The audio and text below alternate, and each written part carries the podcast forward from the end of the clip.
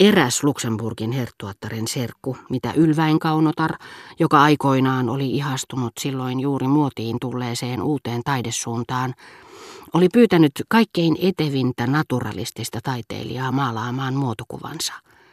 Taidemaalarin silmä oli välittömästi tavoittanut sen, mitä se kaikkialla etsi, ja kankaalle ilmestyi maailmannaisen tilalle katupoika.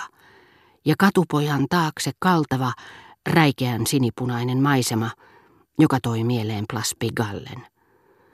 Mutta vaikka ei menisikään niin pitkälle, niin suuri taiteilija ei naisen muotokuvaa maalatessaan yritäkään noudattaa kyseisen naisen mielitekoja, esimerkiksi niitä, jotka saavat tämän ikääntyessään valokuvauttamaan itsensä suorastaan pikkutytön vaatteissa, jotka korostavat hänen nuorekkaana pysynyttä vartaloaan ja saavat hänet näyttämään tyttärensä sisarelta, jopa tyttäreltä, tyttären itsensä seistessä tilaisuutta varten rumasti pyntättynä hänen rinnallaan, päinvastoin – Taiteilija korostaa vikoja, joita nainen pyrkii salaamaan, ja jotka, kuten esimerkiksi sairaaloinen, suorastaan vihertävä ihonväri, innoittavat häntä sitäkin suuremmalla syyllä, kun ne ovat luonteenomaisia, tyypillisiä, mutta tavalliselle katsojalle ne tuottavat pettymyksen ja hajottavat hetkessä hänen silmissään ihannekuvan, jonka kehyksiä nainen niin ylväästi piti yllä.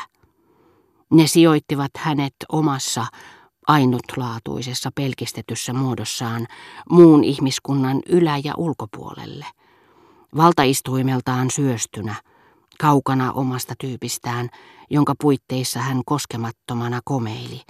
Hän on nyt kuin kuka tahansa nainen, jonka ylemmyyteen meitä ei enää mikään saisi uskomaan. Eikä meillä ainoastaan ole tapana liittää tämmöiseen tyyppiin jonkun Odetten kauneutta. Me liitämme siihen myös hänen persoonallisuutensa, niin että nähdessämme muotokuvan, joka riisuu sen häneltä, emme haluaisi sanoa vain, onpa se ruma, vaan myöskin, se ei ole ollenkaan hänen näköisensä. Meidän on vaikea uskoa, että kysymyksessä on sama nainen. Me emme tunne häntä enää. Ja kuitenkin kaikitenkin siinä on olento, jonka hyvin tiedämme jo jossakin nähneemme mutta tämä olento ei ole Odet.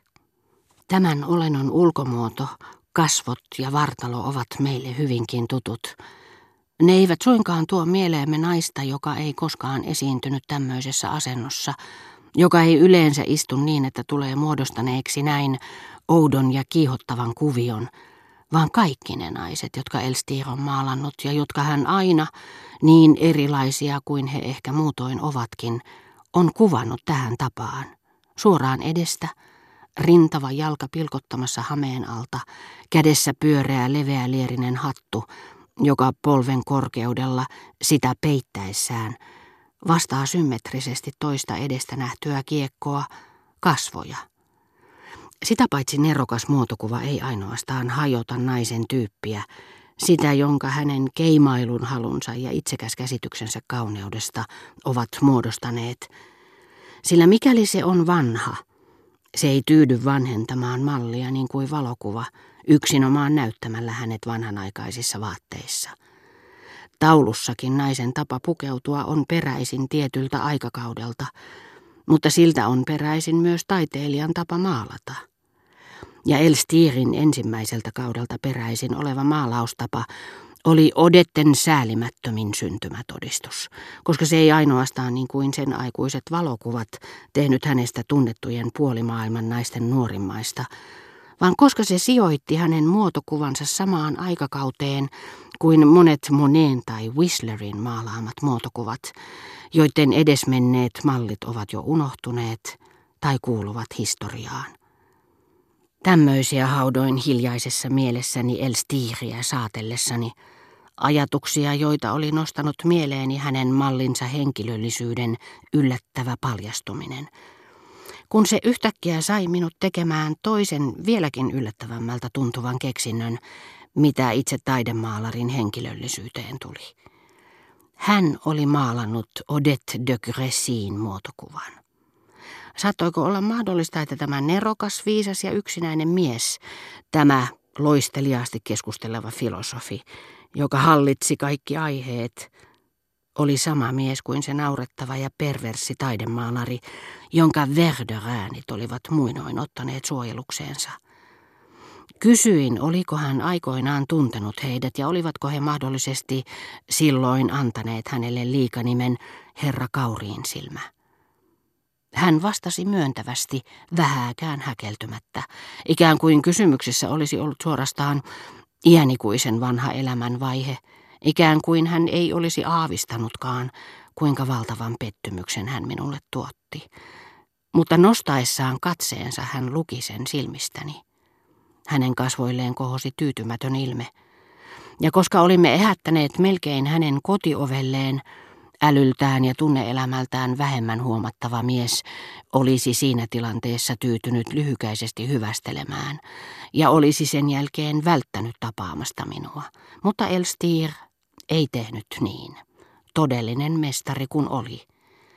Ja luovan työn kannalta hänen ainoa vikansa olikin ehkä siinä, että hän oli mestarisanan varsinaisessa merkityksessä, sillä henkisen elämän totuudessa pysyäkseen taiteilijan on oltava yksin, eikä hän saa tuhlata minuuttaan edes opetuslapsille.